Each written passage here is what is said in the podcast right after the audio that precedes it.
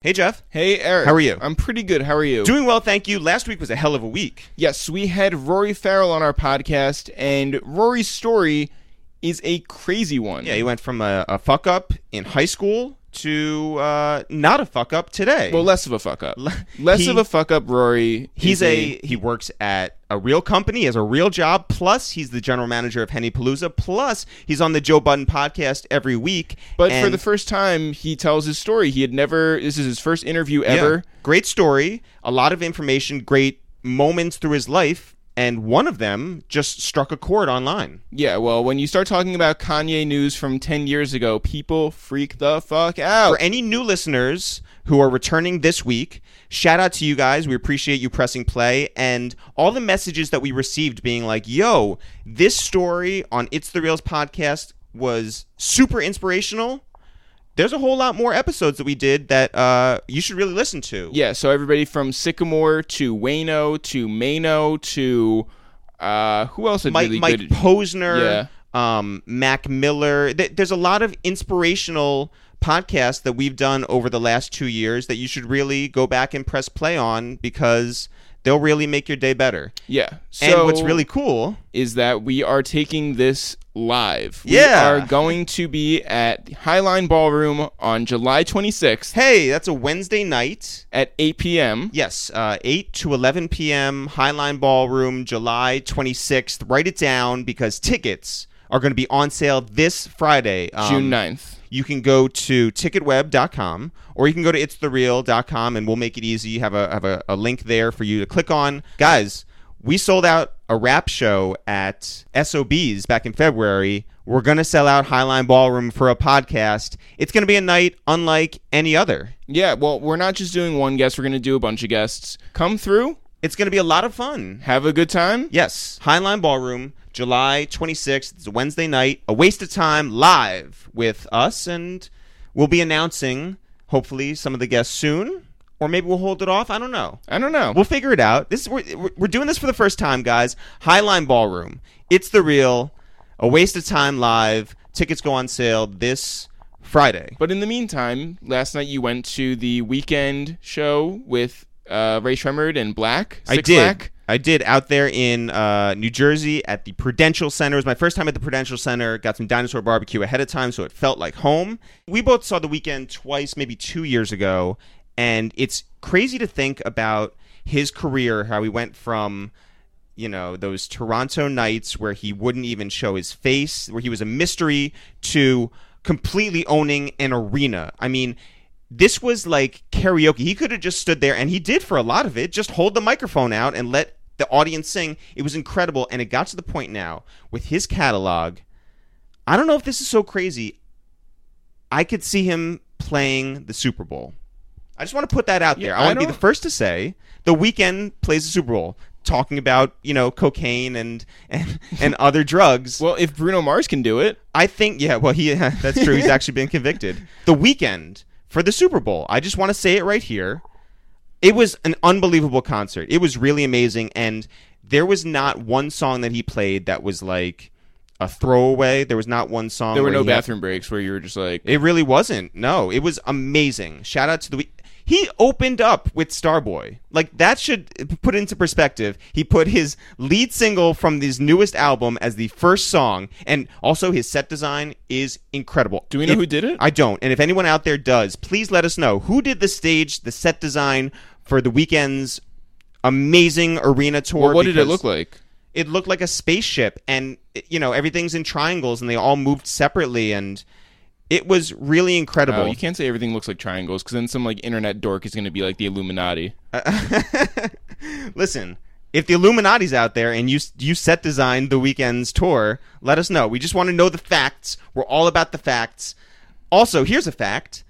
Everybody has been fucking with our album and this is people who are friends with us. This is people who were fans of us and these are people who never heard anything we put out there musically who went in with zero expectations and were like yo it's a really great album. That's yeah. Well, we somehow ended up on the workout twerkout shout out to Spotify. um, with a million followers on uh on, on Spotify. Uh, we have a lot of listeners. We've been checking the stats. We have a lot of listeners in LA, in Houston, that, and that's beyond like all of our New York, Brooklyn, Bronx, you know, core guys. Go press play on Teddy Bear Fresh. That's our album.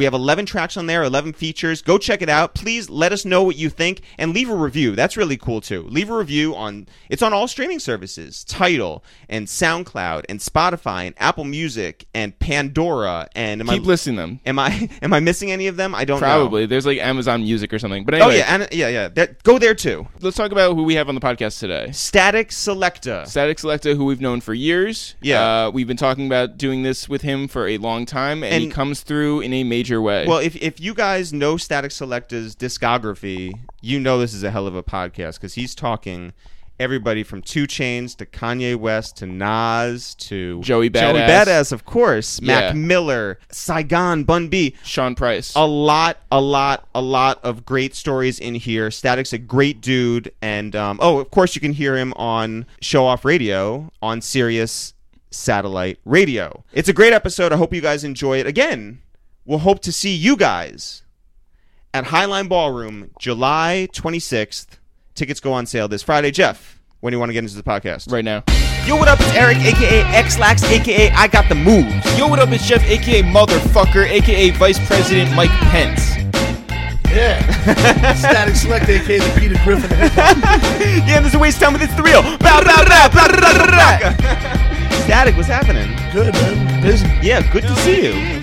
Absolutely. Uh, you are wearing your Roc Nation hat. Yeah. You sent out a Roc Nation press release. No, they sent that. They sent Yeah, that yeah, out. I sent out. I sent out the billboard. it's official. yeah, no, it's one million percent. Congratulations. Thank you. You know, uh, you've been wearing that hat for a little while. You know what's funny is it's like that Roc Nation joke. Like people are like, oh, everybody that has a Roc Nation hat thinks they. I mean, we, Now- Yeah, we have that, We have ours. that. Yeah, yeah. no, but people I've heard like little dude, you know, dudes trying to be slick, say shit like that, and they were saying it to me like on, out the side of their mouth. I was like, all right, bro, stay tuned, stay tuned. And you couldn't say anything. Nah, you know, I could have. It's just like I wanted to wait till everything was one million percent official. But Right. shout out to the whole team over there. It's been very welcoming. What's the difference before Roc Nation and after Roc Nation? I mean, really, it's to make each other better. You know what I mean? They they didn't want me to go over there to feel like I'm gonna blow up because I'm on Roc Nation. They Right. want me to go over there to make them better because that's what the point of uh, working together is. It's Yeah. a partnership, not a um, you know, no one works for each other. It's like more of a let's let's make greatness. That's Yeah, dope. I mean, and, and you do talk about this in the Billboard article, but like, how did it actually happen? you know, shout out to Christy over there. She just told me that my name was coming up in meetings, and um, basically, I, she was like, "What's going on?" I was like, "Right now, I don't really have a solid management situation." She's like, "Come on in," and we, the next, you know, here we are. All the way up to our apartment. That's right, that's right, that's this is right. overdue, though. We're the guys that see each other everywhere and go, "Hey, let's get up and do it. Let's make it happen." We never make it happen. just just as important to us and it was it was sort of buried at the end of that of that billboard article you have worked with our favorite rapper titty boy aka oh, two Oh, chains extensively. I, man, wait till you hear this stuff coming, man. I had to go off on Mass Appeal today because they put out a, a quote that I said. I was talking about me and 2 Chainz album, not Pretty Girls Like Trap Music. right right right And they're like, why did Statik Selektah say that 2 Chainz is rapping like he's from Brooklyn? I was like, yo, pay it. Like, who's running these blogs? I was like, I was talking about our project. wait people get things wrong on the internet Nah, Crazy. it's like it's out of control. I saw one thing where XXL said something, and then someone was like, "Wow, finally news." it's like, that's how bad it is nowadays. Yo, we broke news this week. That was crazy. we had rory from the joe budden podcast on and he did say uh, that when he interned at Def Jam so 10 years ago Oh, I already know what it is, and I didn't know that. I saw something about it. What what you're talking about? It was something to do with Kanye, right? Yeah, yeah, yeah. yeah. But the fascinating thing is that like that was a part of like a larger conversation. He just brings it up as part of his thing, and people are like starving. Just to show you how the internet works, though, I didn't know it was through you guys, and I didn't know it was him that said it. All I saw was like, uh, Mike Dean put like, "Huh?" well, Yeah, yeah, yeah. we know Mike, we know Plain Pat. We were just like, let's hit him up and just say like, hey, this is you know what's Yeah. going on, and and this was on our podcast. They were like, I don't know, I wasn't in the meeting. so you have a Kanye story. I mean, I was there. They, they were referring to uh, my beautiful Dark Twisted Fantasy. correct. Yeah. I Yeah, was there for some of the sessions. Yeah, you you made that you made that flight. Yeah, I was actually out there with Nas, and um, I went to Kanye's for breakfast, just like just to go to breakfast. Consequence hit me up like, "Yo, Ye said come through," so I went over there, and uh, I just got out of jail. Crazy story. Like I missed my flight, had to book a whole new flight. Went to um, the airport, landed there, and I was like a day late. And Nas was like, "Yo, where you at?" Everybody was hitting me, you know, nonstop, like, "Where you at?" So I landed at like 10 a.m. and um, Kantz was like, "Yo, come to Kanye's for, for breakfast. Everybody's here." And I walk in. I get to the end of this like street, and like everybody's. There's no. I couldn't tell which house was which. It was three houses at the end of like this like Cul-de-sac. Or, yeah, Yeah. yeah. and um, I kind of heard like voices, so I just like walked in the back of this like driveway, and then in the back of the house, and I walk in, and it's a scene out of Chappelle show. Like, it's at this long Addams family table is you know Common, Pusha T, Q-Tip, The RZA, Pete Rock, like it was out of control. And Ha- I stand there, and Kanye's like, "What do you want to eat? My chefs will feed you on my waterfall." And I go out back and sit at this waterfall and eat an omelet. Oh my Like, it was god. crazy. Did it taste better because it was like in that setting? amazing. Yeah. It's Yeah. pretty amazing. How many people at the table did you know? Every single person. Every That's- single person. Like Steven Victor, um, who else? Everybody was there, man. It was crazy. That's so wild. But yeah, I was out there with Nas and we ended up going to um after a sound check, we had a show and I was like he's like, Let's go to the studio with Kanye and we went over there and just I've told the rest of the story a bunch of times. It Yeah. was, Yeah, yeah. it was real dope being there for that and um I you know, I, he opened up a couple sessions and had me do a couple things. That's it so was cool. great. So, like, does going to a separate island? This is seven years ago. no, I know. Yeah, Yeah. But, but does that does that like? Do you have to Done go? a some- lot of cool stuff since. and, and we'll get to that. We'll get to that. No, no, but we I am- only want to talk about this. That's right. Yeah, Kanye makes news, guys. Kanye gets his place. Yeah. But does going to a separate atmosphere yeah. change everything for Yeah, you? we, I do that all the time with people I work with. Like me and Joey will go to Atlanta and work at Tree Sounds or go be in LA, rent a house or do an Airbnb and like whatever. Like it's completely different. but you still get something out of like being in your studio. Yeah, I mean, I'd say it's all equal actually. Yeah? Like my greatest beats have been made everywhere. Like I wouldn't say like my studio is the place to be to make the greatest music. Mm-hmm. It's cool, but I've made like some of my biggest records I made on planes or in in the car, like crazy shit. Are you ever next to someone on a plane when someone just like sort of taps you and is like, "What are you up to?" Yeah, all the time. Someone actually tweeted me the other day and congratulated me on the Roc Nation thing. He was like, I took the uh, flight home from South by Southwest, sat next to him. He's a cool dude. And it's funny because I remember being on the plane making beats. And he's like, What are you doing? Shout out to that dude. Do you like talking on the plane? Nah, I sleep on every flight. Like, if I make a beat, it's because I got a lot of sleep the night before, which is rare, but I sleep on every flight. We had Brendan Frederick on the podcast. Yeah, that's the whole homie. And B. Fred said that you introduced hip hop to him when you guys went to middle school together, and then had uh like you each had radio shows at your high school. Yeah, well, no, not our high school. We went, let's get that clear because I hate when I read online that I went to a prep school, which is out. It's insane. Okay. Yeah. I went to the free local high school. Yes. B. that Fred happened went be- to. No, he didn't till later. Oh, He went. All right, so you know what? Maybe you're right. He went to junior high school with me. Yeah. and then went to high school there Okay. because I think his pops was like a. I think Yeah, he was professor a at shoe- Yeah, yeah. so that's how he Yeah. got to go there. I mean, I'm sure his pops made good money doing it, but my point is, is I was like a lower middle class kid that Yeah. was like finagled his way to have a show on this prestigious radio station that since there's no such thing as high school radio according to cmj and gavin it was a college radio station so i was 14 years old getting serviced by all the labels Crazy. It's so crazy. yeah. And when I when I see 14 year olds now and they're like trying to figure out how to turn their PlayStation on, it bugs me.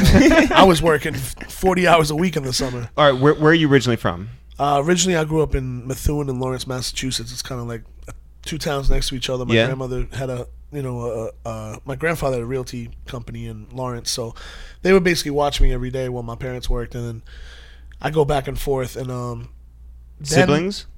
yeah, but they're both my my my half sister is twenty five years older than me, and my half brother is twenty years older than me. Wow. So I didn't like grow up with any siblings. But um, my parents got divorced when I was ten, and that's when like everything changed. I moved to New Hampshire, which is it was only like twenty five minutes away from where I was at, mm-hmm. but where I was at was like a lot more like urban. It was like heavy Latino. It was like eighty five percent Latino. So at school, all I, all, I- all I was hearing was you know tribe and Belle Biv DeVoe and like all kinds of stuff. What were you hearing at the new school? Oh, when I moved, Yeah. Oh, kids would come up to me and be like, "You're not from Compton." It was Oh, that yeah. kind of place. That's where Brennan was at. So I, I can imagine now when he looks back, like we were really early on, especially what we were listening to. Like we were children, like little kids listening to Mobb Deep and Dr. Dre, and then like all that. Like Wu Tang was Yeah. like, our religion. So how do you transition from just a listener to somebody who you know starts DJing? Because you were DJ Yeah, Statik. Thanksgiving 1995.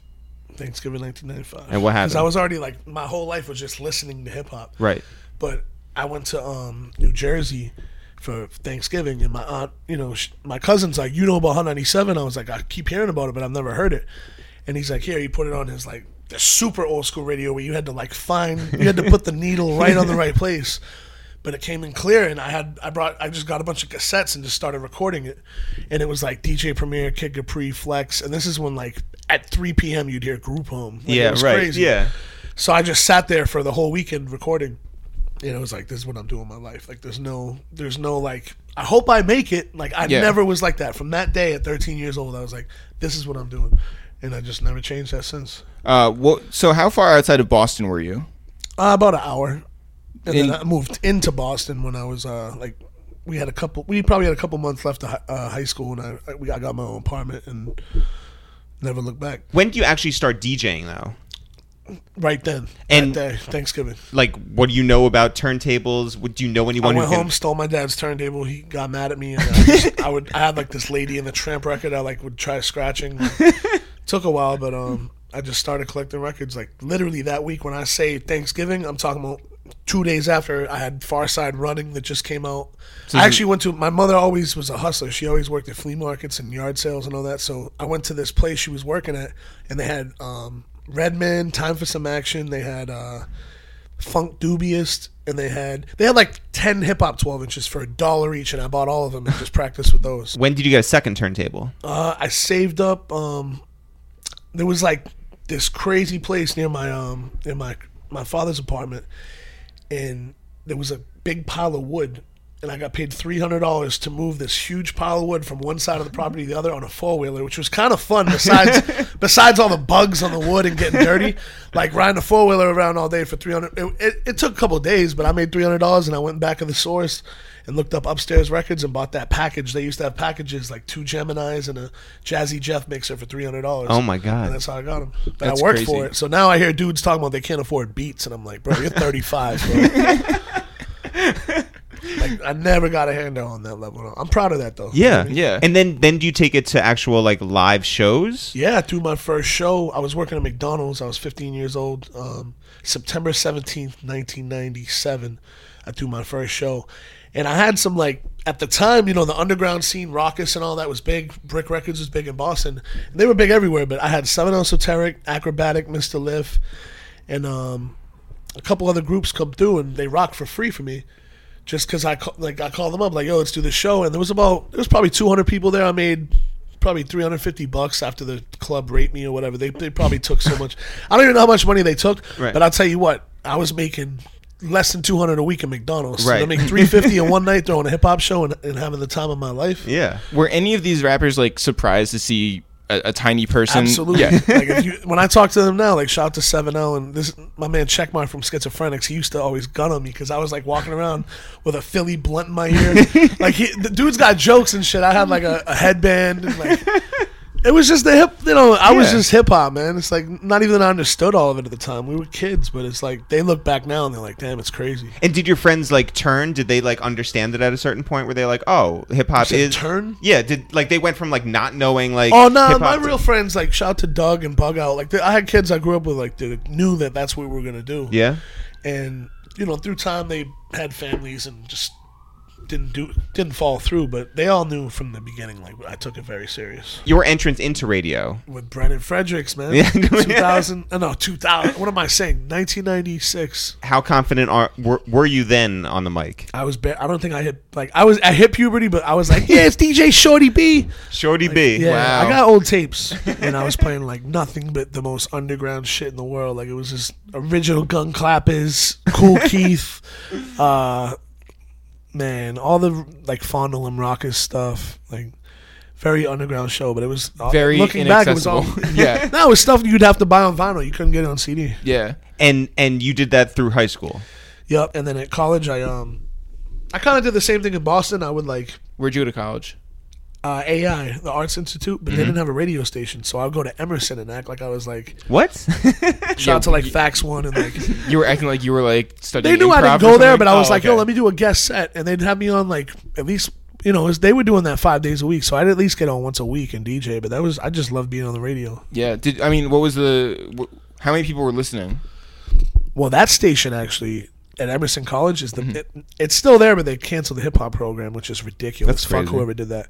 But um, at this time, they had more listeners than like any station, like any college station in the whole country. It was the biggest Whoa, college station. wow. They were having more than like, o- like as many, if not more, of- as like Jammin' at the time. Did you know that? Yeah, because you'd be in like Maine and you could hear it.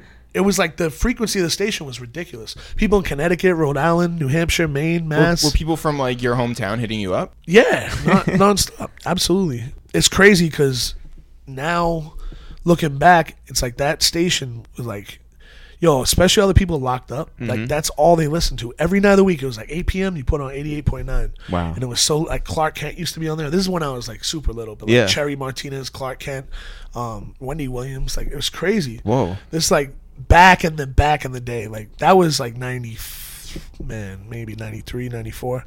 But like later on, Fakts One was on it. Then Optimus, oh, a, a bunch of like JCO who went on to be like a club DJ. And Yeah. That. But there was just years of greatness at that station. And while I was doing that, I was interning on 97, but they weren't letting me DJ on there anytime soon. Took me a year or two.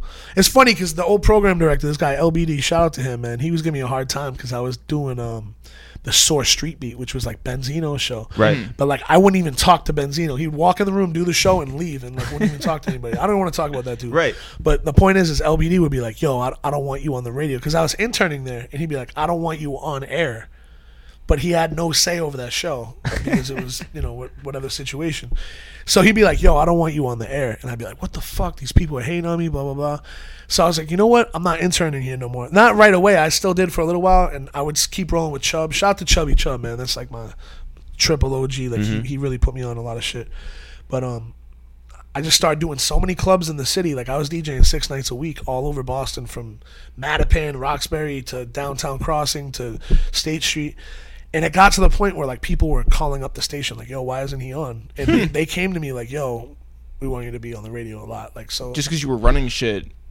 I wouldn't say running shit, but I was just doing all the clubs: Exchange, Vertigo, uh, Aval. You know, not Avalon. That was for like the, big joints. But um, what was next to it? Axis, Bill's Bar, Karma, Yeah. all that. All up and down Lansdowne. I, man, I was running around Lansdowne like I owned the spot. Well, what was like the the hip hop scene in Boston like? Because when I was there, I went to BU, Okay. and uh, I went in like 2002 or so. I was there. There was not much happening for at least what I was seeing. Right. Like I saw Green Lantern at Avalon. See, that's like a hip hop person coming to Boston and Right. performing. That's not the scene. right. The scene by 2002, I feel like a lot of the dudes graduated and were like, at, at least from that indie scene where like you know the, the perceptionists and all those dudes went on to go to Def Jux and these guys were traveling the world making money. Like we were all proud of it because it was off underground hip hop. Yeah. And um, I left in 2003. So like uh, Because I got there. no, because you know what really messed up Boston scene is the the age went from 18 to 21, and it, you just started seeing a lot more um, like less shows because when a bunch of 18 year olds could go to Bill's Bar on Lansdowne Street and while out and see a show, you'd pack the club, and then now Right. it's 21 plus, and a lot of the college kids can't go. It's a college city, so kind of kind of destroyed the scene. I saw a big change then.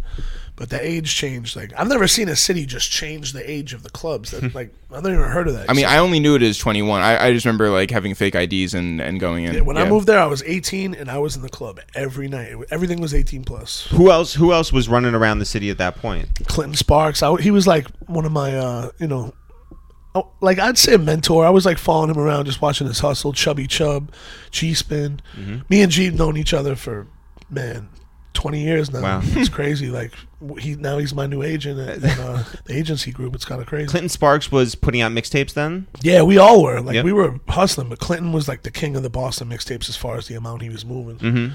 And um, I was doing my thing. Like I was taking the Fung Wah bus for ten bucks every like at least two or three days a week and Down going, here? going to Canal Street, Yeah. 200 CDs, and getting rid of them and going back same day. Wow. How was that business? Then it was, it was good, and then they started give, giving less for CDs, and you know the bootleg game took over so crazy. When 50 came out, it was just CDs went from you used to get three dollars a CD, and now dudes are giving like 75 cents a dollar. Damn. But the mixtape game was great And- for, for a long time. What was the verse that you were most proud to get? Back then, just having the hostings like Method Man, Mobb Deep, I was getting exclusives crazy. Like I didn't really start getting official like ver. You know what? The first rapper to ever do something for me was Talib Kweli in like 2002. And how'd you get in touch with them? He came to Clinton's house because we were both on the radio. We were on Hot 97 in Boston, and um, Talib just went there like to do the you know the when artists came to Boston, Clinton would always hustle away to get them to go to his crib. Yeah. Which I ended up, you know, later doing too. So Sure.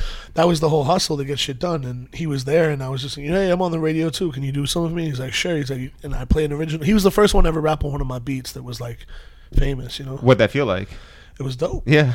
If I play it now, I mean, I'm pretty sure Kweli or me don't want to play it because the beat was whatever, and it was just recorded bad. Like, but you know, it it was history. I was real excited at the time he hosted the CD, put it out. I- I moved a lot of CDs. What was it like recording these guys like in uh, your home? Like what what was your setup? Well, that was at Clinton's house. My setup Right. in my house was like a joke. I had like this four track uh, Roland 808 four track, and um, like I remember Royce the Five Nine recording in my bathroom, and I was like trying to mix it right, and I just cannot. he's dropping on like a Shure like performance mic. Right. Like I learned the hard way through the years how to get things to sound right, and I say I wouldn't. I didn't get good at that till like 2006. It's funny when you look back now. Yeah. Like it, it was only a couple years that it took me to learn all this, like to get nice at it. But when I look back now, like damn, I've been. It's just weird, you know what I mean? Like you Totally. look at ten years back then was forever, and now it's like that shit just flew by. You're on the radio at the time. Yeah. Was there one hip hop station there, or were Now there? you got Jammin', which was like the big crossover hip hop. that was station. 94.5? Yeah, and then you got Hot 97, which um was like the more urban station. Right. And did you guys go back and forth? Was there sort of yeah, like there a was all kinds of like I wasn't even allowed on the property of Jammin' because I was doing street team. So I would bring like I remember I brought Premier there with Guru the day I met DJ Premier. I had already known Guru for a while, Mm-hmm. and I brought them there and like they were like. It, shout out to G Spin because he let me in the building. It was probably my first time going there, even though I was on the other station, and that was like a rare thing. Because before that, like the DJs didn't even talk to each other. It was like it's kind of like in New York, like Yeah. Flex and and you know Yeah, Clue are. yeah, yeah, yeah. It's like almost down to like beef sometimes. Like I remember there was some crazy situations, but looking back, it was all stupid. Uh, yeah. Dudes are getting like eight dollars an hour to a mix show. Like, come on, man. what slot did you have on the radio? I actually um I would do like fill-ins. Like I'd fill in for Clinton, and then Chubby Chub went on tour with Khalees, and he was gone for like a couple months. So I was on six days a week filling in for him. Whoa. I'm talking five o'clock drive time every day, weekends. Like so, every artist that came through, I would have on my show. yeah. And um, that was like when he came back, I was like, I'm out. I'm going to New York. Because what am I gonna do? Wait for you to go on tour again? Like they're not gonna give me a permanent slot. If the if even if they did, it would be one day a week. Right. So I was like, I hit my my glass ceiling here. Like it's time to go to New York. Do you think that do you think that older DJs uh, saw the work you were putting in? Well, this goes to the convo about the controversy behind what Joey said on Hot 97. I don't. Did you see it when With- he was with like, Ebro? He's Yeah. like, y'all need to have more uh, young DJs and all that. Yeah. And Ebro said some real shit. I really respect him for. He's like, you got to come take my slot. Mm-hmm. And I completely agree with Ebro. And I told Joey my whole like story of that because that's what radio is. That's what DJing is. That's what MCing is. But it's a different generation with the internet now because they kind of skip all that. Right. With the with the whatever. But my point is like you got to take that slot, and I feel like I always had to earn my spot, no matter where I was on the radio. Even with Shade Forty Five, like that was Clinton's show when I moved to New York, Smash Time Radio. Then I started filling in the last two hours. Then I started doing the whole show when he was on the road. Then he started, you know, making like other kinds of music, and it just didn't make sense for him to be on Shade Forty Five. And they gave half the show to Lip Service, which was Angela Yee and uh, Leah. Yeah. And I, I was like, damn, we only got two hours now. And it was still smash time. And then they were like, yo, we don't know what to do with the show. I was like, yo, I was doing my thing, breaking artists and all that. And Paul and Reef were like, yo, you can have the whole slot. Like, what do you want to call it? So, like, I earned show off radio. Right. Because Yeah. a lot of dudes in New York were like, yo, how the fuck's this kid that came from Boston have his own show on Shade 45? Right, Like, yo, right. bro, I paid dues and earned that show. So it's like, no matter what, you got to earn your slot, especially as a DJ. Did you feel like Boston was a super small space at that point? Yeah, I just felt like I did every single thing I could have done there, and I still feel that way. Like you know, especially watching things how they've changed since. It's like that station ended up closing. What if I stayed? You know what I mean? Right. I ended up being on Jammin' later, but I would do it from New York and Right. just send it. So when you were coming to New York, what did you know about like the subways? What did you know Nah, about? I knew I knew about pretty much all of it. In in the first couple months, just the people I knew here, like I was doing the um, street marketing stuff. It was like, shout out to Biz, who's super OG from from Queensbridge. He would like, in one day we would hit five boroughs with mixtapes. so I was learning. I learned the whole city in like six months. and where were you living? In uh, the Bronx and Riverdale. Wow. Wow. Which people get mad when you call the Bronx, but whatever, it's the Bronx. but it was a nice neighborhood. My boy Doug, who I was talking about earlier, he grew he uh, he moved down there with his fiance, and they were going to um, Manhattan College. So I got an apartment in the building for like a thousand dollars. It was huge too. Like I got a really good deal in the apartment. Um, and you know, I was just hustling out of there, and then I lived there for about three years, and I've been in Brooklyn ever since. Do you have an idea of like what you want to do first in terms of like the mixtape game was so out of control still that like that's all I was doing. I was going and getting exclusives. Like I would see rap. Like I saw the first one of the first times I met Nas. He's like, "How the fuck do you have this?" Like I, I was getting exclusives at a crazy rate. So I was competing with a lot of these guys. How are you getting the exclusives? Relationships. That's all it's always been. I remember having Kanye through the wire, and it was like the first version where like he literally was rapping with his mouth shut. Yeah. And I, I was at uh, Roc-A-Fella, and Donna Grin's like, uh, he's like the new guy. You sure you want that? I was like, nah, I know who he is. I heard. His. I was like, I'll take that. And look at the. Re- it's crazy to watch what you know he's done. and did anyone come down hard on you for any exclusives? Yeah, I had. There was times I was getting phone calls like so and so is looking for you, and I'd actually reach out, and they'd be like cool about it. They'd be like, No, I'm happy. We were just wondering where you where you got it. like one time, someone's like, Yo, if I was you, I wouldn't be in New York, and I it ended up turning into one of the biggest situations in my life because I I like uh I'm not the kind of dude to be like, Yo, I heard so and so got a problem. Be like, Oh, I hope I don't see them. Like I'm like the kind of dude that like I want to either squash it or know what it is immediately. Yeah. So I reached out right away to his manager and I was like, Yo, I heard this, and he's like, "Yeah, he wants to talk to you, but he's like, he wants you to do his mixtape." it's funny how people hype things up. You're established in the mixtape game in New York, but have you reached out yet and started doing live, you know, clubs or parties yeah, and the first club I did was Exit. Then I was Oh, doing like that's a uh, big that- club. that's a big club. Yeah. Yeah. but I was doing the roof, which was like it was cool though. Yeah. Yeah. that was a wake up call when I moved here, and like the 4 a.m. thing is a lot different than the 145 thing. So like starting to DJ at like 11 o'clock, and you got this is vinyl, Yeah. Serato's not out yet.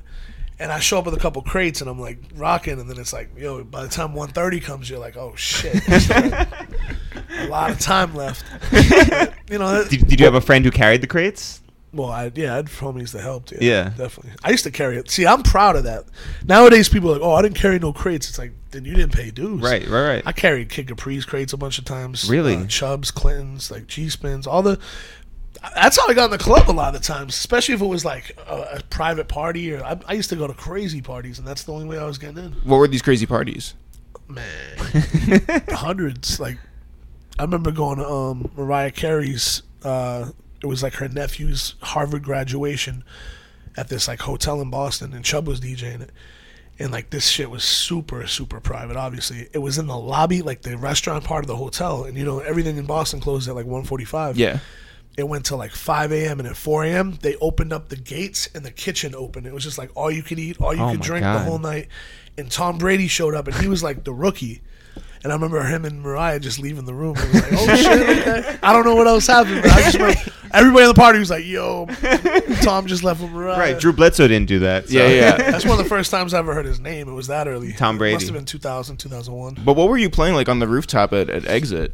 What was it 2004? It was like, I don't know, Lloyd Banks on fire. and Yeah. Stuff like that. Okay, so so you're playing around New York. You're you're doing the mixtape thing It was all before my production. all before. Yeah. So when do you, and and and Talib Kweli in 2002 jumped on one of your your originals. Yeah, but nothing since then. That Right. was like, I wasn't even making beats. That's the thing. I Well, was so when did you start making beats? technically in 1995, but I never took it serious till Right. 2005. So 2005. Yeah. What's the impetus behind that? Um, just doing what I do at home, and I was just messing around. And um, me and Termanology made a record, and Az came over for me to do his mixtape, and he heard it, and he's like, "What's that?" I was like, "Oh, it's something me and Term did." Az's like, "Nah, I want it." to this day, so Az's like, "Yo, tell Term I'll do a verse for him if I can have that record." Term's like, "Well, can I still put on my mixtape and you can just have it for your album?" He's like, "All right, cool." To this day, AZ still doesn't know the verse for Turk, but it's all good. I got that was my first check. Shout out to Koch for that, even though Koch owes me a lot of other money. But um, so that was like my first placement. Placement. I had some of them Carious one's album, and it was like an interlude before that, and then the AZ record, um, it's called Animal, was my first placement on like a, you know, a internationally placed album. After that, still didn't take it that serious. I was still killing it with the mixtapes, doing John Legend's first mixtape and G Unit, Akon, hmm. and all this stuff. And the day that all changed, I don't know. You might have to Google this date. It was the day Drama got arrested, 2007. Whoa. Oh. That changed everything in the world. Like I was calling places and they were acting like they never sold my mixtapes. They never sold no mixtapes. I'm, I called Clinton. I go, you know, he owned Mix Unit. I was like, what are you gonna do about Mix Unit? He goes, I don't know what you're talking about. I'm like, all right, bro. That's where we're going. I was like, I gotta, I gotta figure Is something. this is a secured my, line? My Like, income's about to be out of here because I was making a lot. I was paying all my bills off between the street team stuff and the mixtapes. But the mixtapes was out of control. I'm talking about shipping out thousands a week oh man. And so then that just stops. over instantly, like instantly. Yeah. One MTV headline, it's over. It's like losing your job, even though you go out of the hustles. It's like that's like losing a job. So um, I was like, yo, I gotta start learning how to not suck at beats. Like I gotta, I gotta get nice. Like, Was Right. was that the only other thing that you thought about, or were you like, do I do I go straight and like no, get I was a like, am I gonna get arrested? I mean, Well, Big yeah. Mike had just dropped the CD and sold like t- like 20, 30,000 in one day. Yeah. So I'm like, what's gonna happen? Like we're, you know, I knew all the the le- the legalities of. I went to school for music. Like I knew everything we were doing. Yeah, it's like yeah. selling weed and you get caught. Like fuck, I knew what I was doing. but um, I knew what was going on, and it's just like I was like, I have to start making my own records. Plus, hip hop was starting to really suck. Like I was trying to make mixtapes, and I couldn't because I couldn't put them out the same volume because shit started to, you know, all these New York dudes started to act like they were from Atlanta, and it was like it was frustrating. Yeah. Well, did you play any of those records like while you were out? Nah, just because never people wanted to hear that shit ever. Right. Like, but do you support it now? nah. I mean, it, you know, I'll support like a. Uh, Nah, I'm serious though. Yeah. Like, I'm trying to think of like the last record. Like, if 50 Cent makes like a bounce record and it's mm-hmm. dope, that's mm-hmm. cool. Because 50 always did that since the beginning. But it's like if if someone from Brooklyn's like talking about like swag surfing and shit like that, like I ain't fucking with that. I can't do it. I, I like club records. I, Yeah, of and I course. like the Dirty South records. Yeah. Right, right. I just don't like when people like yeah, act out of their comfort like zone. Big Pimpin', amazing because right. it was done uniquely. When dudes start changing the way they talk and like who they are from what, like I just don't like that shit. How did you find your sound? How long did it take for you to really figure out what a Statik Selektah song? I had to step out the shadows because my whole life I was looking up to Premier and Pete Rock and you know Q-Tip and the RZA, mm-hmm. and it's like I had to find it. And to me, I think now it's like a mix of all of them on a 2017 like updated. uh it really, it, the answer is what Preem took from Marley Marl and those guys, and then Alchemist took from Primo. I Sure. took from all of them and made my own thing. So it's just it's like a, a boiling pot of hip hop. Who's the first person to really recognize that? You think? really Preem. Like he, or- as soon as I moved to New York, he was like, "Yo, come through the studio anytime," because I was hooking up with a lot of exclusives for his radio show, and it was like he would just let me come and watch, and he doesn't do that with a a lot of people, so Yeah. I got to give him credit for that. That's and his studio was down on like thirty. D and D, well, it's Yeah, it yeah, was yeah, yeah. headquarters at that time. Yeah. Yeah, 39th, Man. 37th. Yeah, yeah, yeah, Yeah. How do you get beats to people? How do they come to you? Well, the mixtape thing made it a lot easier because people knew. Like, I would get called. So I started working on my first album. This is ten years ago, and Yeah. I was like, um, you know, I want to do this album. The mixtape game's dead. I have to put out real music and sell it. So I started working on it. I would get like some favors. I started getting na- certain names coming through, and I was at the time I was DJing for Q-Tip too. So Q-Tip did a verse for my album, which made like it made it super. He doesn't do verses for like anybody. right. So I did a song with him and Styles P and Term on it, and then um, I started. You know, the features started coming in, and I remember getting a call from Freeway, and I'm like, "Who's this?" He's like, "Free." I'm like, "Free who?" He's like, "Freeway." I'm like, "What's up?" He's like, "I heard you're working on an album." Like that shows you, you know, he was on his hustle, and Yeah. just get Yeah. that like really opened my eyes up. Like, wow, people are watching. And what was it like working with uh, with Freeway? He's the, by far the quickest, uh, like most professional rapper I've ever worked with. The way he's like, I've seen him write, come up with like a whole song in five minutes in his head without writing one word, and he'll be talking about what's going on in the room. Like I've never seen anyone else do it like that. He's he's one of a kind with that. The slowest, by the way, in comparison, AZ. AZ, AZ still owes. nah, but hey, AZ's uh, pretty dope in the studio. yeah, too. yeah, yeah, yeah. That first project you did through Uh, Brick Records. Brick Records. Shout out to them. I did the first three albums through them, which was pretty much land speed. It turned into traffic. The difference between putting out a mixtape and putting out an album for you? Ah, it's crazy different. I mean, I started dealing with the the whole politics of retail and seeing people spend money on like advertising and placements in certain stores that you didn't even agree on. or and then Brick was good about it, but it was like I was getting calls from certain artist managers like, "Yo, you can't put that out without getting clearance," and I never had to deal with any of that. So. Right. And you'd be surprised, like the biggest herb of artists are the ones that give you the biggest problem. like the most superstar dudes, no problem at all. Yeah. Like doing a record with Bun or Snoop or whoever, that shit is a walk in the park. Right. But like some new guy that like just feeling himself is the biggest headache ever, especially his teams, because a lot of the time they're new at it too, or mm-hmm. they're taking themselves too serious, and it's like, yo, bro, chill. Yeah. Did you have like a team around you, or was it Yeah, just I've always had, you know, I got a partner to show off, and like, you know, I got Term, and the- whole crew from back in the day was always around. But I did a lot of the, the majority of the stuff. Like I mix and master all my own shit, all the beats. I got certain players to come through once in a while and play on songs, but I've been pretty much a one. That's why this Roc Nation thing's amazing because I've been doing everything forever, and now I have like a real PR department. I've had different publicists through the years, but now like this is a machine behind you. you know what I Yeah, mean? it's so it's like like, a if whole you building. need anything, it's Wait. like, hey, Are there any records that you wanted to sample back then that you saved until now that you have Roc Nah, I Nation used to go and like beat down I doors? I would sample. I never even cleared samples till later on. Knock on wood. But, nah, like I was doing whatever I wanted for a long time, but you know now I have to do everything pretty much legit, yeah.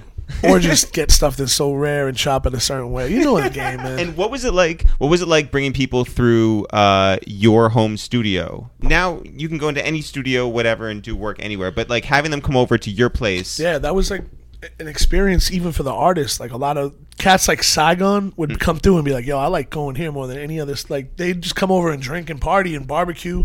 That's how I got down with Action.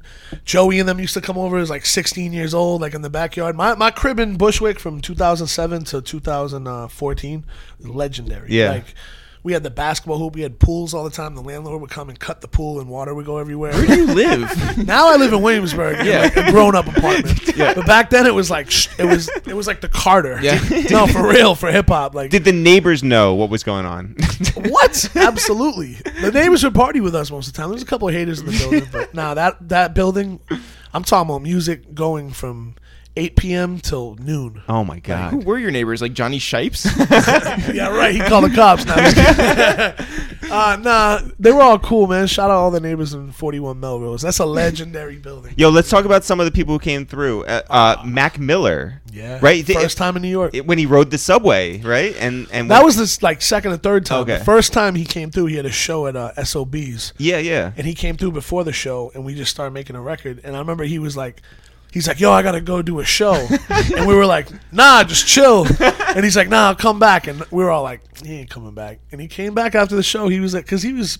Bare, he turned 18 about three days before that. What'd you know about him? Well, he had come on my radio show 1st Mm-hmm. and he had never been up here. And I was like, "Yo, let's get in the lab." And he was like, "What?" He's like, "You and you know, you and Term my favorites. I'll come through anytime."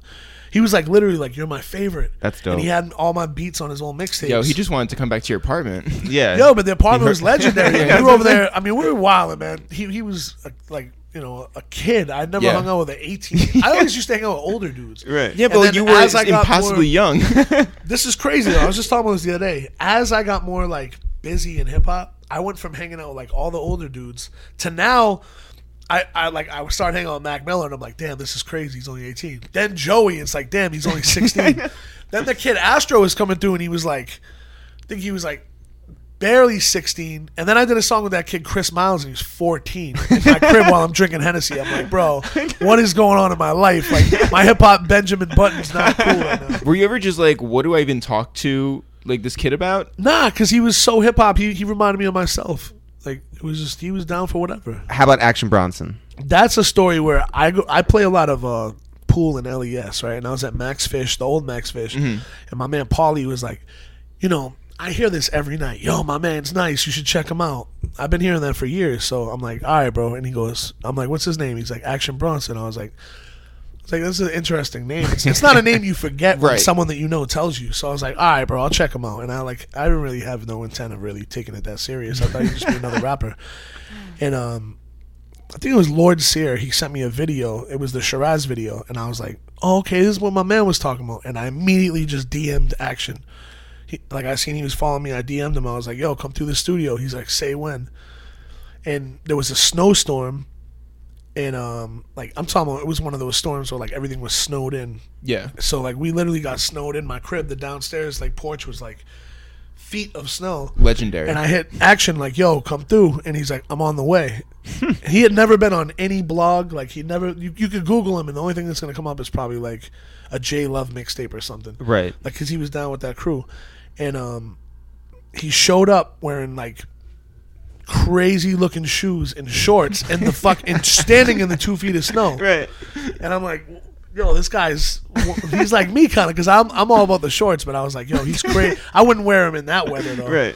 And he shows up like that, and that's like my first memory. And he came through and just got on a record, and I was like, watch this. And we put out the record, and like before he left my crib, it was on Two Dope Boys Oh and like God. Rap Radar and all that. And he was like, he's like, bro, I've never been on the internet. Like I've never been on a blog.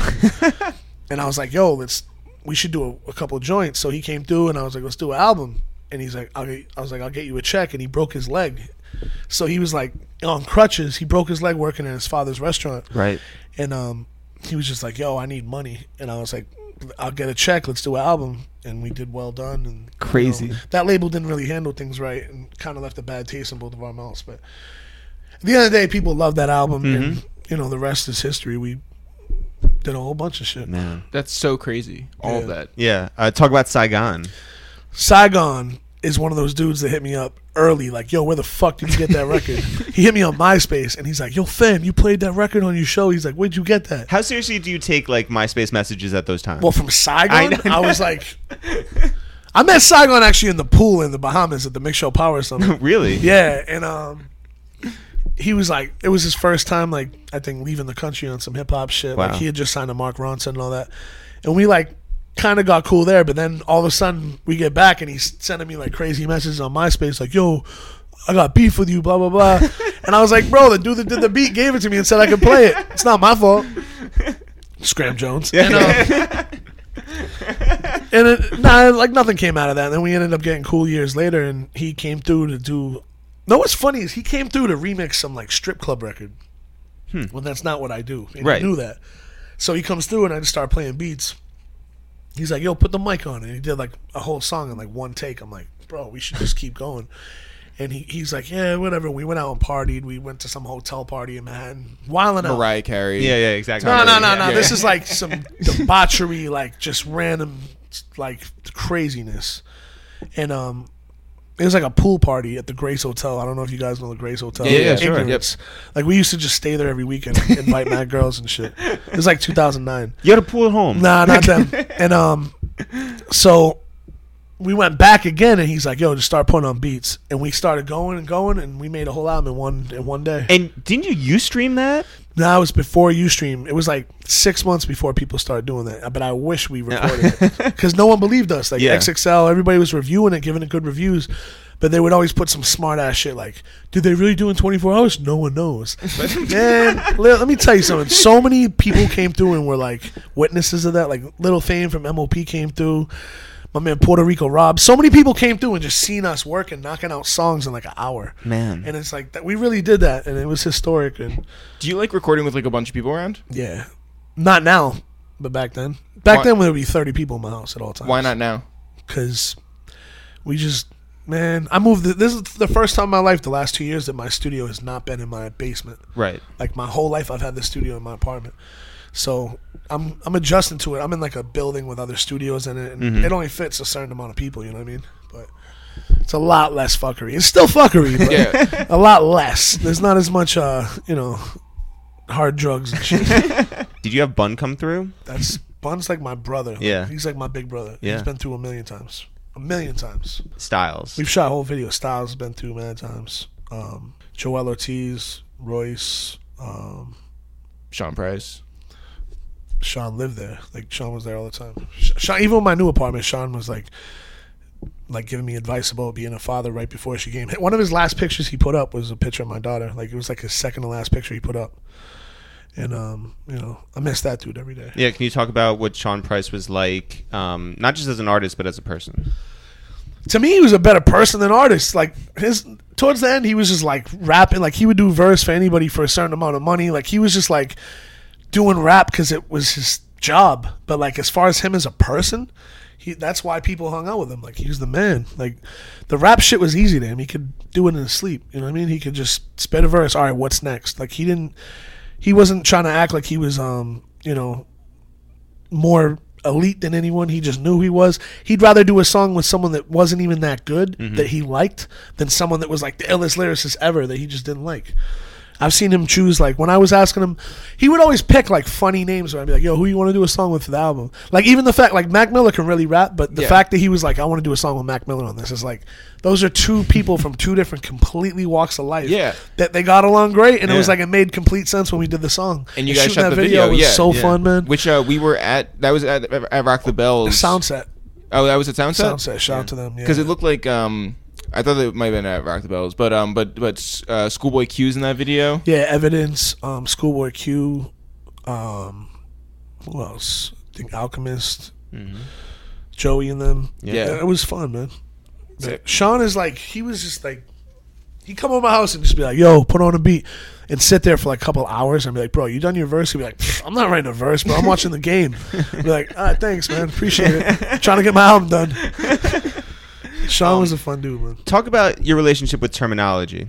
that's like you know that's the bro man we were born in the same hospital the same year and we met you know we met when we were like 16 but we were kind of we were from the same you know area a couple miles apart and we were like on the same mission like we were both like he had the same attitude as me like yo i don't want to do this i'm gonna do this and we just you know when i moved to new york he just started coming to new york all the time and then he eventually moved to new york too but it was like we, he just you know, first time I've ever left the country was with him. The first time, a lot, there was a lot of firsts where like we were just always rolling together, like getting the primo shit done. The Watch How Go Down record we did was like one of the biggest twelve inch on my on my um, label. How does Joey Badass come into your life? Jonny Shipe sends me an email. Yo, I signed this new kid, Joey Badass, and I was like, when I heard it, I pictured like a white like punk kid, and I'm like, when I heard the name, I mean, not, Yeah, his, yeah, not yeah, his music, yeah. but when I heard the name, I was like, word. I was like, I don't know. I was like, with the dollar signs. and Yeah, right, I was yeah. like, I don't know. So he sent me um, he sent me uh, survival tactics video. And you press play. Yeah, I press play, of course. Nah, I've known Shipes forever. Shipes used to manage Clinton. Like I've known Yeah, Shipes yeah. forever. And I pressed play and I was like, Oh yeah, I like the energy, but I was like, yo, they rhyming over the um what was the name of that group? Uh what the fuck's the name of the, the it's an it's an underground group from like Canada or some shit. Not swollen members. The, Uh it's gonna bother me. Now. but you- yeah, it's yeah. a it's an underground group from the nineties. Right. They were rapping over the beat and I was like, Yeah, but that's not a real song. I was like, I wanna hear a real song. Because at this point, everybody raps on everybody's beats. I was like, anytime I hear a new artist, I want to hear a song. Right. So I was like, send me a song. Time goes by. I sent him a couple beats. He's like, Joey picked this one, but he never did it. and then they sent me Hard Knock, and I was like, oh shit, this is dope. You knew nothing about him other than nah, I never met him. Never you met. CJ. And I just saw that. I was like, nah, this these kids are special. So um, Were they still white? nah, not after Hard Knock. Nah, that that. so uh, I seen the video. Oh no, but they weren't. I mean, I saw the video for Survival Tactics Yeah, and yeah, yeah, right, out. yeah. Rest in peace, Steez, man. Mm-hmm. His energy was so ill. So, um, one of like Shipes' assistants or something was like, "Yo, can you do scratches on um, Joey's project?" And I was like, "Yeah, tell him to come too." So Joey shows up with like six kids, and they're all like literally kids. Yeah. Yeah. In my in my basement, and I'm like, "This is the time I'm talking about where I'm like, yo, what am I doing? Hanging out with mad kids." But I like the energy. You know, they all have like the the skateboards and all that. They're like climbing down the back wall and shit. And um, I do the scratches, and he's like, "Yo, good luck." Like I'm out, and I was like, it was like in a in a Bronx Tale. I was like, close the door. I was like, no, you're not. No one, no one's leaving. I was like, I'm playing some beats, and I threw on the first beat I put on. Ended up being "Don't Front." They were like, "Yo, put the mic on," and him Wow. and CJ just went back and forth and did it in one take. Wow. Like they obviously had the song written already in their head. Like they had been practicing it, but they didn't know what to, what beat to put it to. Yeah. So like I did the scratches in front of them. They were all just like, "Wow, like we can do songs this fast," and that ended up being on 1999. And the rest is just like history. They used to come like Kirk came through to get scratches, and Kirk was a kid, kid. Like he was way younger than the rest of them. And um, Steez came through and did like water and and uh, interlude forty seven, and then like we put the mixtape out. Well, not we, but they put the mixtape out right after. And that's when the conversation came up. Like I was gonna be his DJ and all this other stuff. We were working it out, and they dropped it. Um, and like two, three days later, Steez it's gone, man. It's crazy. I never, I won't never forget, man. Waking up on Christmas Eve and getting all the texts like, "What?" I was looking at Steez like he was about to be that dude. Like this kid was the quiet kid in the corner that was like, "Mike's on." Came over, did his thing, and he was done. Like I was blown away by these dudes, and it just that put a whole man fucked up a lot of shit.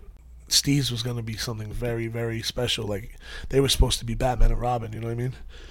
And it just uh seeing someone that young too it's like i've lost a lot of friends but like that's a young age to um to go man without even living life Yeah. Yeah. What has changed for those guys in the last uh, We've three, been- four years? i've done probably 600 shows with joey But Are I you mean, tired of him now? but, ah, we're going on tour july 8th but they've grown into into you know but real. yes i'm tired now yeah, yeah. nah, i love Joey. but they've grown into like real like human beings. i watched them go from like basically kids doing dumb shit a lot of the time they were smart kids though like they were way more mature than i was at that, at that age don't get it twisted i had my own apartment and all that but i was like getting way more drunk than they were getting. Yeah, yeah. Now they get drunk. but when I first met them, they weren't getting as drunk. But um, no, I was like, I've watched them literally grow up in front of my eyes. Like, As a and as a producer though, are you like getting involved with like the themes of their music and one like million percent. yeah and nah, me and Joey, we're actually about to drop something special. yeah? Yeah, no one knows what it is, but Do you know? yeah. Does nah, he know? By the time when's this come out? This, this comes out on on, On Tuesday. Tuesday. Okay, yeah, Yeah. maybe a couple days later, we'll see. But Okay. we're about to drop something. Summertime, Yeah. yeah. And he just dropped the album, like Yeah. number Yeah. one rap album in the country. Shout out And to him. and he's about to do Summer Jam main stage. Yeah, we we kind of got to drop it before Summer Jam, so you're gonna hear it real soon. Yeah. never could be too lit. That's all I'm gonna say. Yeah. hit record shit. Crazy. Um, how are you prepping for uh, Summer Jam? Well, we have like 15 minutes, so probably like in the car on the way there. it's not like something you do rehearsal for. we do this like we we've been traveling the band lately, and um really stepped like we just did Rolling Loud. We were one of the headliners of that, and it was like real dope. Did you get to spend any time down there, or was it in and out? No, no, I was there for like four days. I stayed longer than anybody. Because um, we heard it was like really, really well done down there. Yeah, Yeah, like, nah, really it was well great. done. So basically, Diddy watched us rock, right? And Joey had met Diddy during um, Kendrick's performance. Diddy was like, "Yo, come watch it with me." Whoa. And they ended up getting real cool. So the rest of the week, we were like in the club with him every night. We had his crib. Like, I don't want to give away too much, but Yeah. we had like a real good time. Puff was real uh, welcoming and just the calm. Like, we were at the crib and it was just me, Joey, and Puff, like on the water talking about like. I kind of fell back and let them. The way Puff was talking to Joey was like reminiscent of like that bad boy like Brooklyn. It, it, it was a good vibe. I was like, you know what? I'm gonna just sit here and listen. And I, I had my little uh, sayings, but something amazing's going on with that. Uh, Um, Joey's been in the lab with Swizz Beatz. Like this is all stuff you can see on Instagram. I'm not like telling anybody. Right. Yeah. not. Um, what else? Um, he's been building with a lot of people, and it's like, what's about to happen next is gonna be great. He's gonna get a Revolt show. I think he just did one actually. I don't know about his own show, but he, he just shout out to Revolt. Had you met Puff before? yeah, I was about Yeah, but that. not like you know what it was. Is this time Puff like the second I walked up knew what it was and acknowledged it.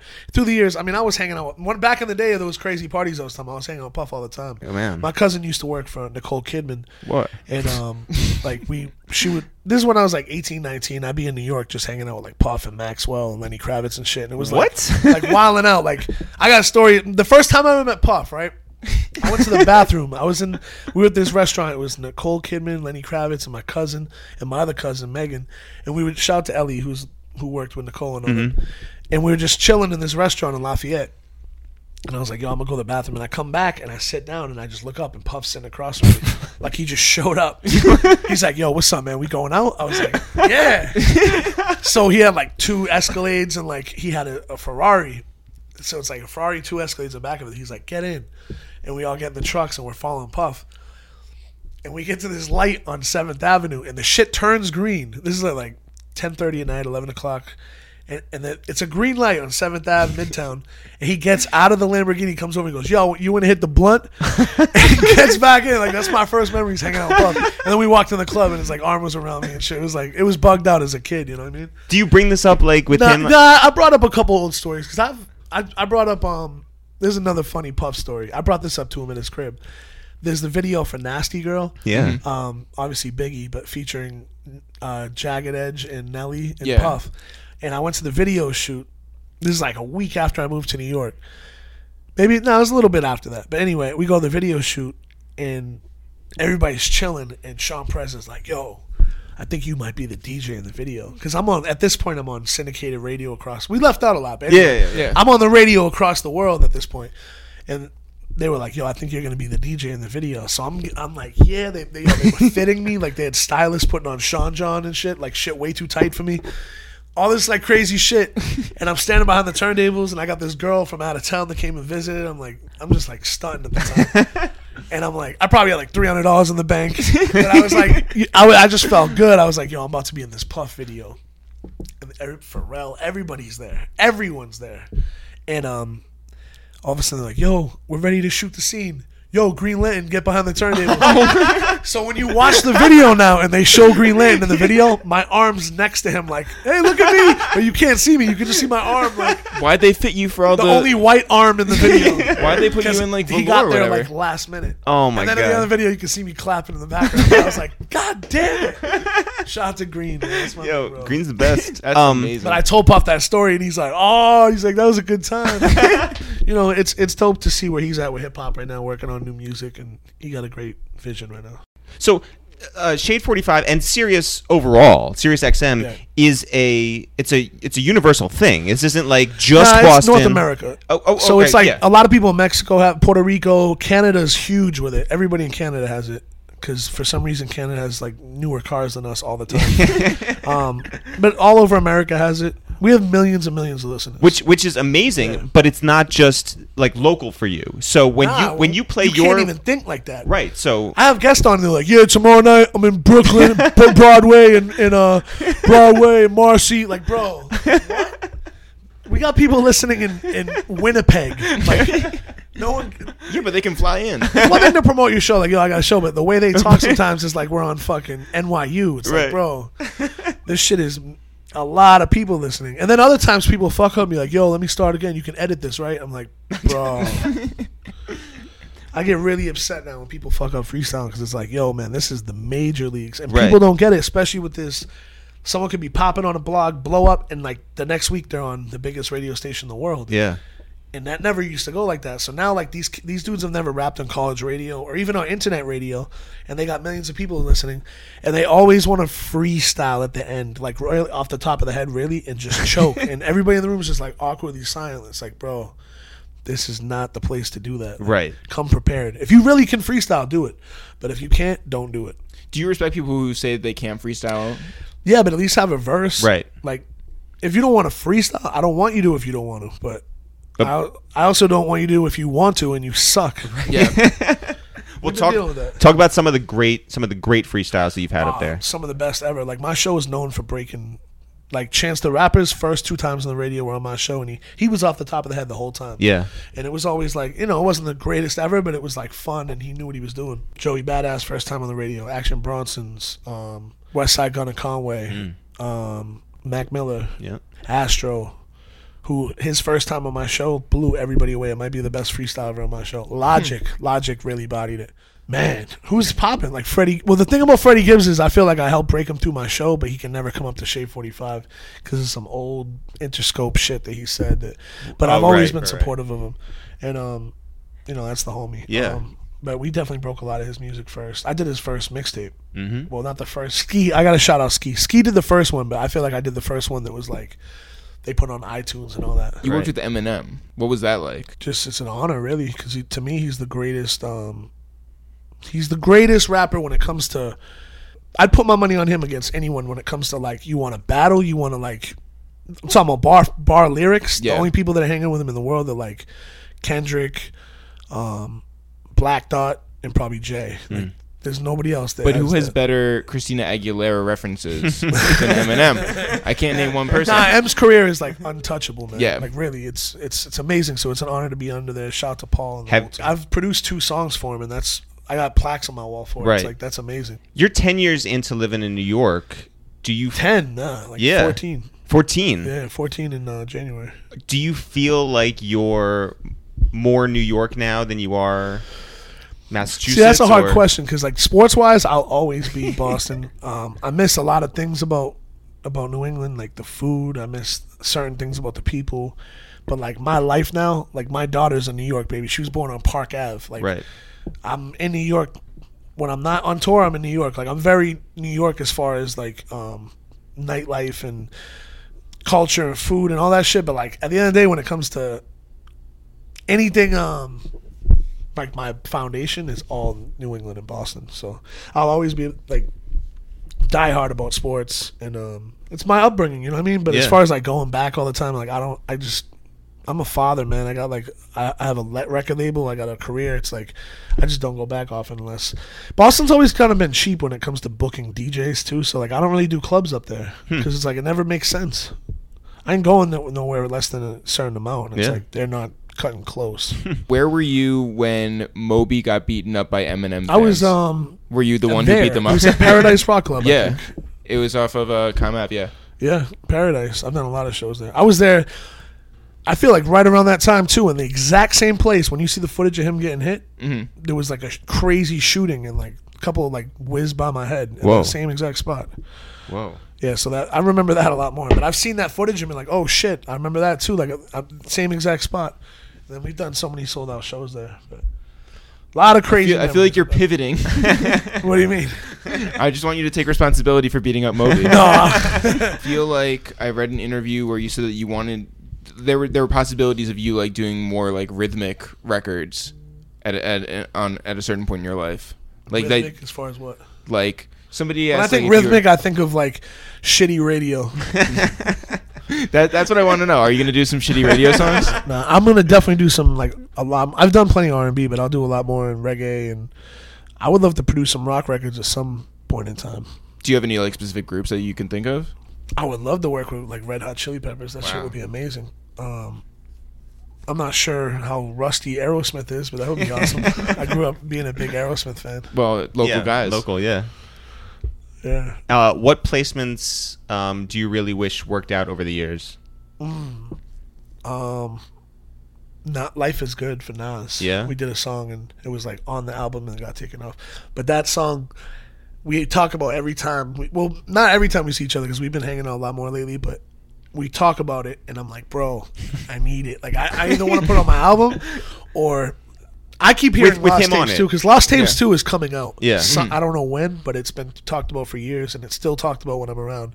So it's definitely at least going to be on that. but like that, the beat is one of my favorite beats I ever made. I mean, it's just I want it to come out. But we've done some new stuff recently. Were there any Were there any songs that had to be scrapped because of label clearances that that you really like?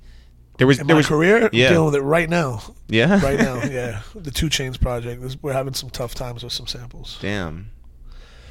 Shout out to Tech, by the way. Yeah. That's Yo, our guy. shout out to Tech. 'cause Yeah. He's, he's been riding with it. Like we, this has been done for like a year. and just- Really? it's frustrating. That's why, like with the Roc Nation announcement, I got mad because some of the sites took what I said in Billboard and made it about me and Chainz album when it was really about announcing my album. Right. And I was just like, yeah, by the way, me and Chainz have a, a project coming. But it's like. I'm all about Pretty Girls Love Trap music. I didn't want 2 Chainz to feel a certain way because I know he's promoting his new album. Yeah, yeah. And I wasn't trying to like take any focus off that. Right. I just, you know, like we were talking about, the blogs will make the headlines they want. you gotta be careful what you say. But um, nah, our project's amazing. But uh, right now, it's all about his album and my album too. Like he's on my album. Yeah. He actually just sent me the vocals like two days ago. The song's a hit. Yeah. Yeah. So is that, is that uh, going to be a shitty rhythmic? Uh, No, this shit is hip hop, hip hop. But it's like hip hop. No, you know what? It's kind of it's it's kind of like you, no, you can hear it on 97 at 1 p.m. and be like, oh, this shit goes. It's called Man of the Hour. I just announced it on your Man of the Yeah, hour. featuring a couple people that I don't want to say yet, but it's 2 Chainz and two other people. Wow. bam, bam, bam, bam, bam. Can I get a one time? Um. So Summer Jam's coming up. You, then you guys go on tour. How long is the Joey tour going to last? There's a U.S. tour and a Europe tour. So the U.S. tour is from July 8th to um, uh, August 16th, and then the Europe tour. Um, I think I'm gonna fall back, and I think Powers is gonna go with him. Mhm. He's part of Pro Era, and he does Mhm. certain shows. The Europe shit is just a lot, bro. Sure. Like I've done so many Europe tours, and it's like with everything, everything going on in the world right now, and just me Yeah. having a baby at home. It's like I don't want to be gone for that long. Mhm. Even the U.S. tour, I'm flying home every week. Is that right? Yeah, I do that since I've since Harley's been born. I've been flying like every tour I go on. I fly home either on Monday or Tuesday, hang out with her, do what I got to do, my radio show, whatever, then fly back out. How old is Harley? Just almost two. And how has being a father changed you? Not just your schedule, but Nah, as a just- person. Completely, man. It's like I used to get on planes and be like, "Yo, my life's awesome. If it, this plane goes down, it's all good. I lived 20, oth- t- 20 other people's lifetimes at once. I was Right. like, it's all good. Now I'm like, Jesus Christ! Like every move I make, like my daughter got to pay for. it. It's like it's completely different. Man. Yeah. I look at everything different. Just even moving around in the streets is like I used to be real short tempered and like, Yeah. the other night I had to catch myself. Like I used to just be quick to want to, you know, someone disrespected to handle it. And it's like now I got to be like I got to fall all the way back. Mm. Um, do you watch a lot of like Daniel Tiger?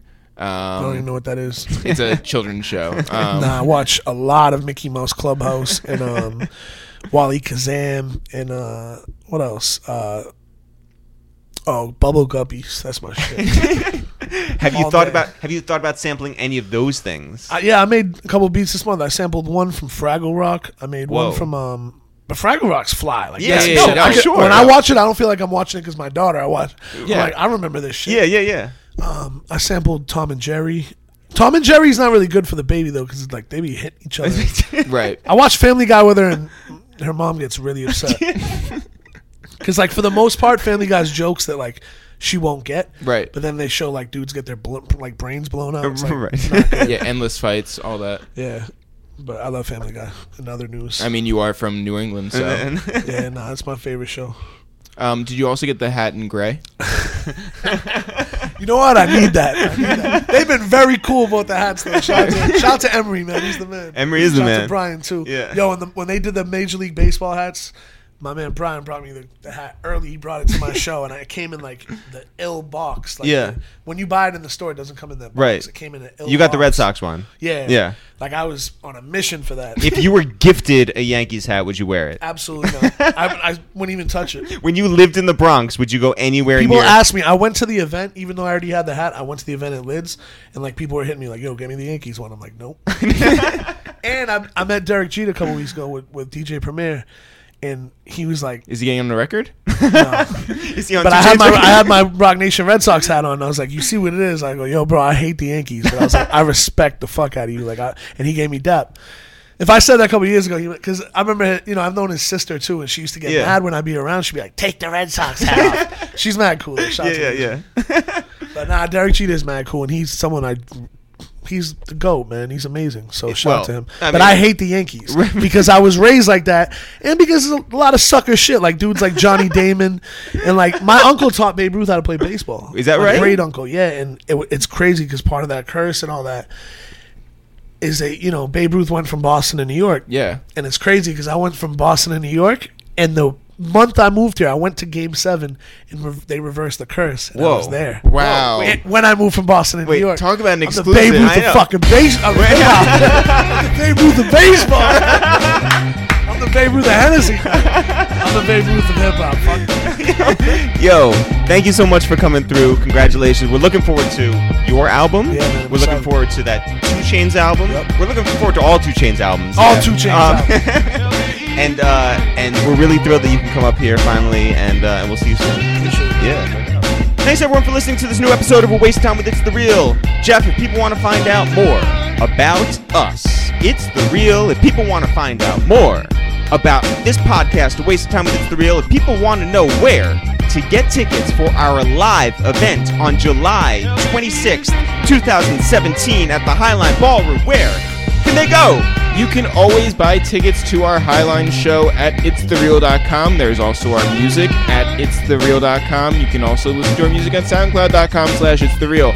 All of our old episodes for this podcast are on soundcloud.com slash a waste of time. They are also on iTunes. Search for a waste of time with It's The Real. You can go to Spotify, listen to all of our music, and maybe some iTunes. You can go to Tidal. I don't know any any streaming service. We're on there. We're there. Uh, in terms of social networks, we are on Instagram at It's The Real, Facebook at It's The Real, Twitter at It's The Real, Snapchat we are It's It's The Real and It's The Real Eric because It's The Real was taken. Jeff, this podcast isn't going anywhere unless people spread the word, and we like it to start right here with us. Who would you like to shout out? I want to shout out a couple friends, Mouse Jones and Reek. Hey, over at the He-Man Woman Haters podcast. shout out to our guys over there. Um, everybody over there from Kyle to They're great dudes. Yeah. They're, they're just a fun bunch of guys talking shit, and uh, and they don't actually hate women. and we went in there and talked our shit. And I believe that episode's coming out very soon. Look out for that. That's on SoundCloud and iTunes, and there's something like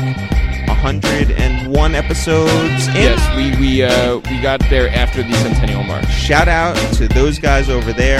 Jeff, I'd like to shout out Lola J on Twitter. Shout out to Lola. Shout out to her. She said she grew up in White Plains and she just discovered us and has our album on repeat. It's fucking incredible.